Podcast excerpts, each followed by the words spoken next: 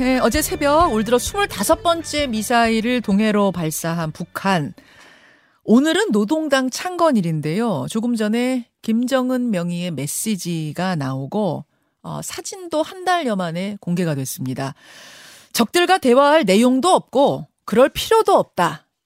이게 이제 한 달 만에 나온 메시지입니다. 아, 참 심, 심상치가 않습니다. 일각에서는 이천십칠 년 트럼프가 화염과 분노 언급하던 그때와 비슷한 거 아니냐. 그렇게 흘러가는 거 아니냐. 이런 우려까지 나오는데요.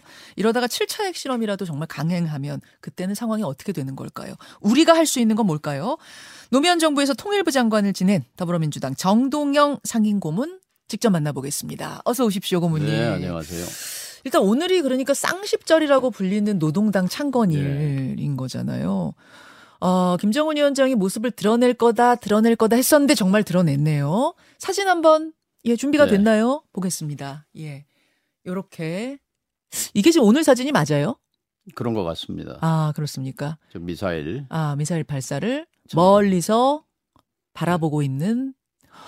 딱 그 장면을 어떻게 찍었네. 미사일이 확 이렇게 화염과 함께 터지는 그 장면을 딱 바라보고 있는 예. 그런 사진 공개. 메시지는 강렬해요. 적들과 대화할 내용도 없고 그럴 필요도 없다. 어떻게 해석하십니까? 우선 저 사진에서 고민 그리고 자신감 두 개가 느껴지네요. 고민과 자신감? 그렇죠. 안보 환경 그리고 경제난 이런 건 고민일 거고 아. 자신감은 우리에게 에, 탄도미사일도 있고 아이씨비엠도 있고 핵도 있다 하는 아. 그리고 또 더 나아가서 백도 있다. 백은 누구예요?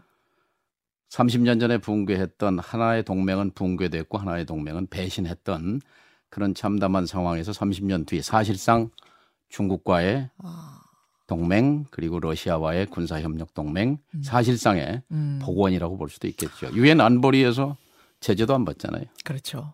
러시아와 중국 든든한 백이 복원됐다는 데서 오는 자신감까지 느껴지세요. 그렇죠. 핵무력이 있고 음. 뒤에 이제 뒷배가 있다 뭐 이런 아... 거 있죠. 그러니까 이 오늘의 이 메시지 이 사진이 나오기 전까지 과정을 한번 제가 쭉 정리를 해보자면. 어, 수, 올 들어서만 스물다섯 번 미사일 실험을 했고요. 어, 이번 달 들어서만 네 번 발사했습니다. 이게 이틀에 한 번 꼴입니다. 지난 보름 동안 일곱 번이니까 그렇죠. 거의 뭐 하루 걸러 일상화된 거죠. 그, 그러니까요. 이제는 미사일 쏜 게 큰 뉴스도 안 될 정도로 네. 그러, 그 정도입니다. 발사 시간과 장소도 다양해지고 있어요. 심지어 미국의 항공모함이 근처에 있을 때는 좀 자제를 하던 게 관례였는데 이번에는 핵추진 항공모함이 있는데도 아랑곳하지 않고 발사를 했습니다.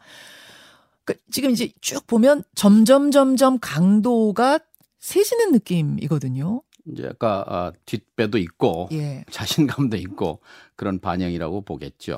사실 한미 군사 연습하면은 북은 준전시 상태에 빠지게 됩니다. 음. 그리고 어, 공포의 삼 요소가 있어요. 한미 군사 연습. 김정은 아. 위원장 입장에서 예, 봤을 때. 예. 그 군사연습에는 하나는 수복 지역 안정화라는 계획이 있습니다. 그러니까 그건 북한의 영토를 점령했을 때 어떻게 안정화하겠다는 어, 그런 어. 계획이 연습 내용에 있는 거고 예, 예. 또 하나가 참수작전입니다. 참수작전. 그러니까 북의 지도부를 제거하겠다는 아. 참수작전이 그 속에 있고 예. 또 징후가 포착되면은 선제 타격하겠다 하는 음. 그런 계획들이 한미 군사연습 내용에 있단 말이에요. 그중에서도 참, 참수작전 같은 거는 그렇죠. 엄청나게 북한 지도부를 자극하는 거군요. 그렇죠. 그래서 지난번에 핵 선제 사, 아, 핵 사용 법제화의 내용 중에 이런 게 있습니다. 예. 국가 지도부가 위험해지면 우리는 선제적으로 핵을 사용할 수 있다. 이것을 어, 법제화 북한이 넣었죠. 한 거죠. 북이요. 예, 넣었어요. 예, 예. 맞습니다. 자, 그러면 뭐 한미 군사훈련 할 때마다 북한이 상당히 예민했던 건 우리가 알아요. 늘 그래왔던 건 아는데 이번에는 특 특히 예민하고 특히 강하게 반발하고 이것이 칠 차 핵실험으로까지 가는 거라고 보세요? 저는 임박했다고 봅니다. 이건 예정된 코스라고 봐요. 아까 말씀하신 대로 어. 이천십칠 년의 복사판이거든요. 지금이요? 강대강. 그리고 지난 사 년간 선대선 북한의 표현입니다만 예. 어, 좋게 대하면 음, 좋게 반응한다라는 시대는 끝났고 음. 지난 삼월 이십사일 그러니까 어, 칠 개월 전에 예. 에, 아이씨비엠을 발사하면서 이제 사 년간 유지됐던 모라토리엄 음. 핵과 미사일 발사를 유예하겠다는 그 기간은 끝난 거거든요. 끝났죠. 이제 강대강의 시대란 말이죠. 아. 그러면 지금 북에 있어서 미사일은 군사도구이자 정치도구입니다. 음. 북이 갖고 있는 아주 효과적인 수단이에요. 군사도구라는 것은 군사전력 차원에서 이 핵능력 고도화, 미사일 능력 고도화, 음. 그 미사일에다가 핵을 실을 수 있는 능력을 점점 정밀하게 만드는 것이고 음. 정치도구라는 건 이걸 가지고 네. 미국을 움직이고 남을 움직이고 국제사회를 움직이겠다는 정치 전략의 수단인 거죠. 결국 북한이 생각하는 유일한 정치적인 외교적인 무기는 이거밖에 없다 생각하는 거죠. 미사일, 그렇죠. 핵 뭐 이런 거. 그리고 지금 국제 환경이 북에는 유리하다고 생각하는 겁니다. 뭐냐면 김정은 어. 위원장은 아마 우크라이나 사태를 굉장히 깊이 들여다보고 있을 겁니다. 어. 특히 전술 핵을 만지작거리고 있는 푸틴인의 예. 머릿속을 들여다보고 있을 겁니다. 왜냐하면 전 세계가 이제 제삼의 핵시대가 열리는 것 아니냐. 이른바 지구 종말을 의미하는 아마겟돈의 문을 두드리는 거 아니냐 하는 그런 공포가 있잖아요. 세계가. 있죠. 그 속에서 북이 핵실험을 터뜨린다면 예. 이것은 북의 입장에서는 효과를 극대화하는 겁니다. 아, 그 단독으로 핵실험했을 때보다 지금 이런 상황에서 이런 터뜨리면 더 극대화, 그다음에, 더 주목한다. 그렇죠. 거기다 미국의 지금 중간 선거가 십일월 팔일로 예정돼 있습니다. 예. 그래서 국정원도 십일월 팔일 직전을 굉장히 가능성이 높은 시기로 짚은 것도 그런 연유죠. 중국의 전인대 끝나고 그러니까 시월 이십이일에 중국 전국 인민대회 끝나고 예. 미국 중간선거하기 직전 그 시점, 그 시점을 그렇죠. 디데이로 보세요. 일 차 핵실험도요. 미국의 중간선거가 이천육년 십일월에 있었는데 네. 딱 한 달 전에 이천육년 시월 구일 핵실험으로 해서 당시 조지 부시 공화당 정부가 상원 하원을 다 뺏겼습니다. 아. 그러니까 십일월 팔일 미 중간선거가 바이든 대통령에게는 사활적인 정치적으로 그렇죠. 굉장히 중요한 굉장히 선거인데 중요하죠. 북의 핵실험은 바이든 정부의 무능을 입증하는 것이기 때문에 이건 악재지요. 음, 그 시점이 결국.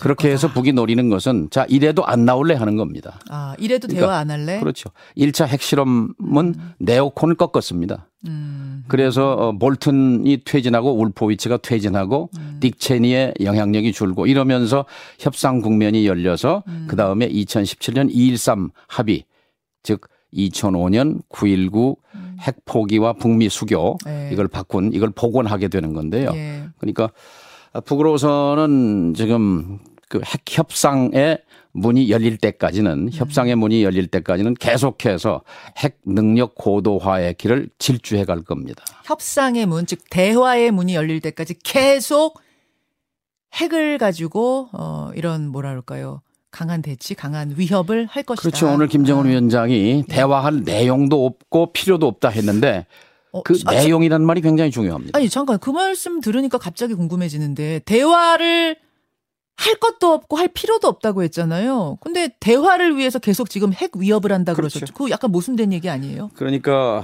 말과 속내를 이 분리해서 봐야죠. 아. 그러니까 어, 대화할 필요가 없다는 것은 반증으로 대화할 필요를 느낀다는 얘기고 음. 대화할 내용이 뭐냐 그 내용이라는 게 중요한데요. 네. 다른 건 관심이 없다. 네.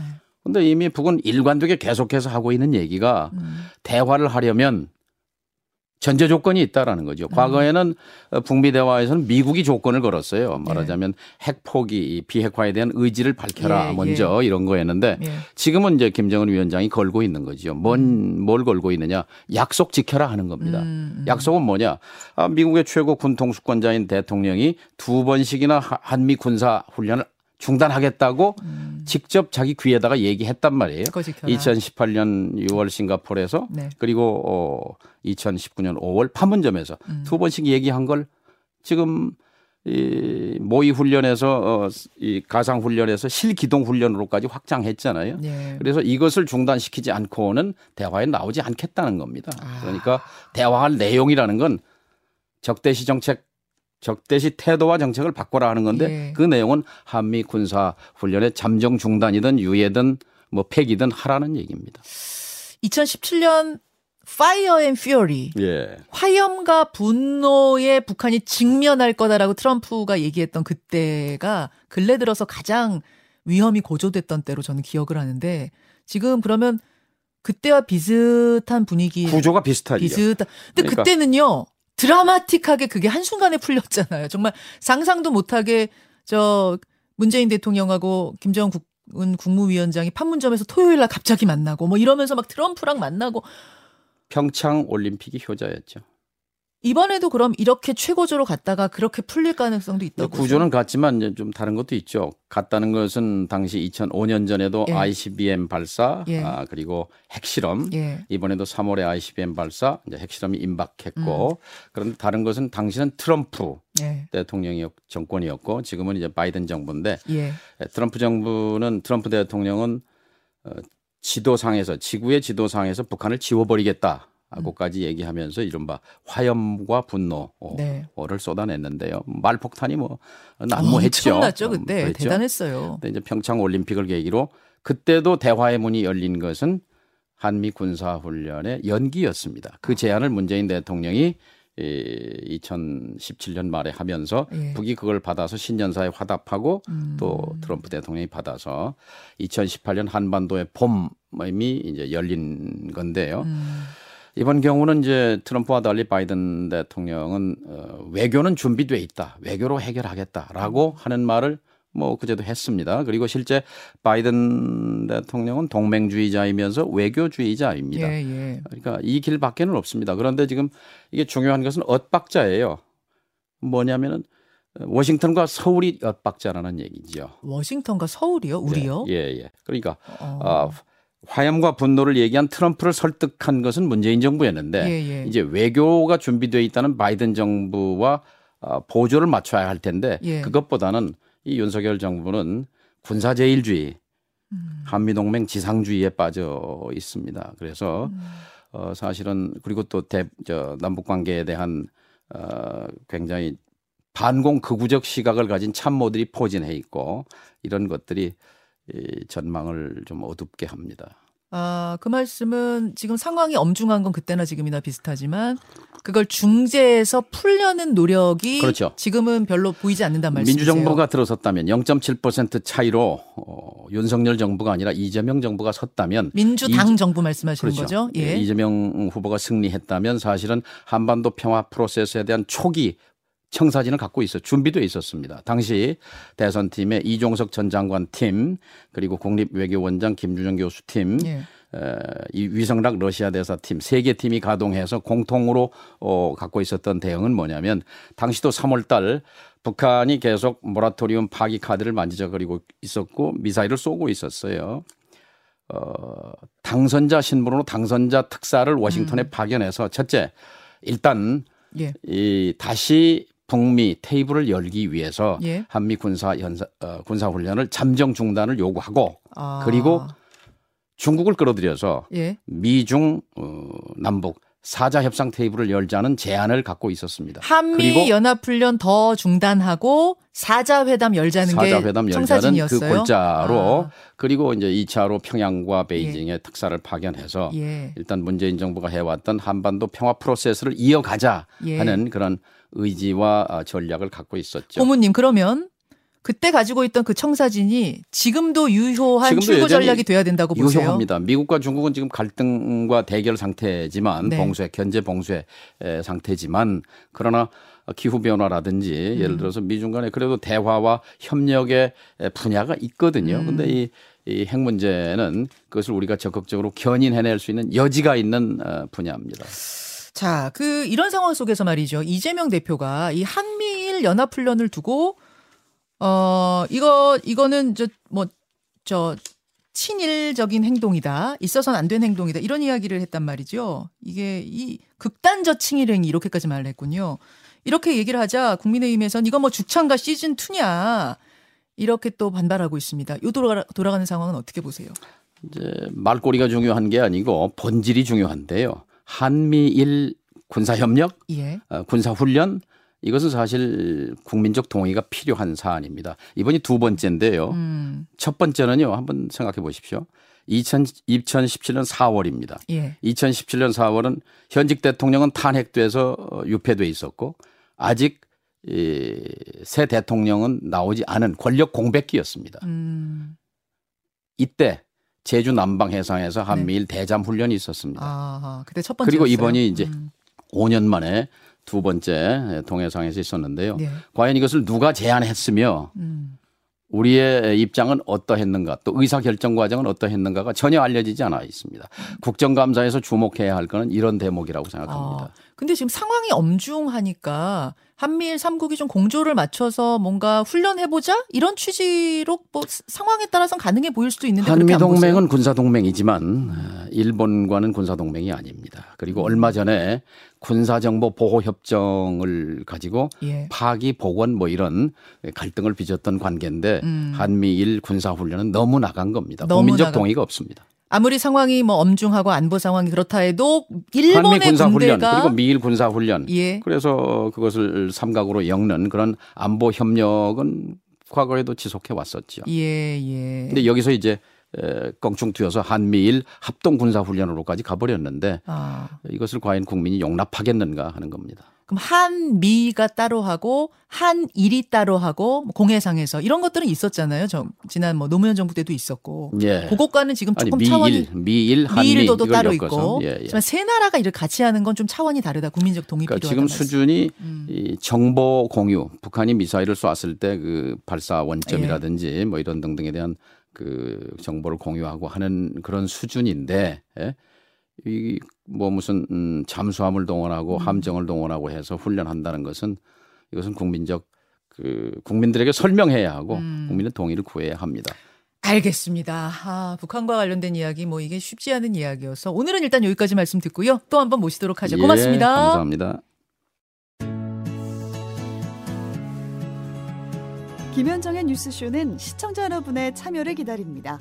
구독과 좋아요, 댓글 잊지 않으셨죠? 알림 설정을 해두시면 평일 아침 일곱 시 이십 분 실시간 라이브도 참여하실 수 있습니다.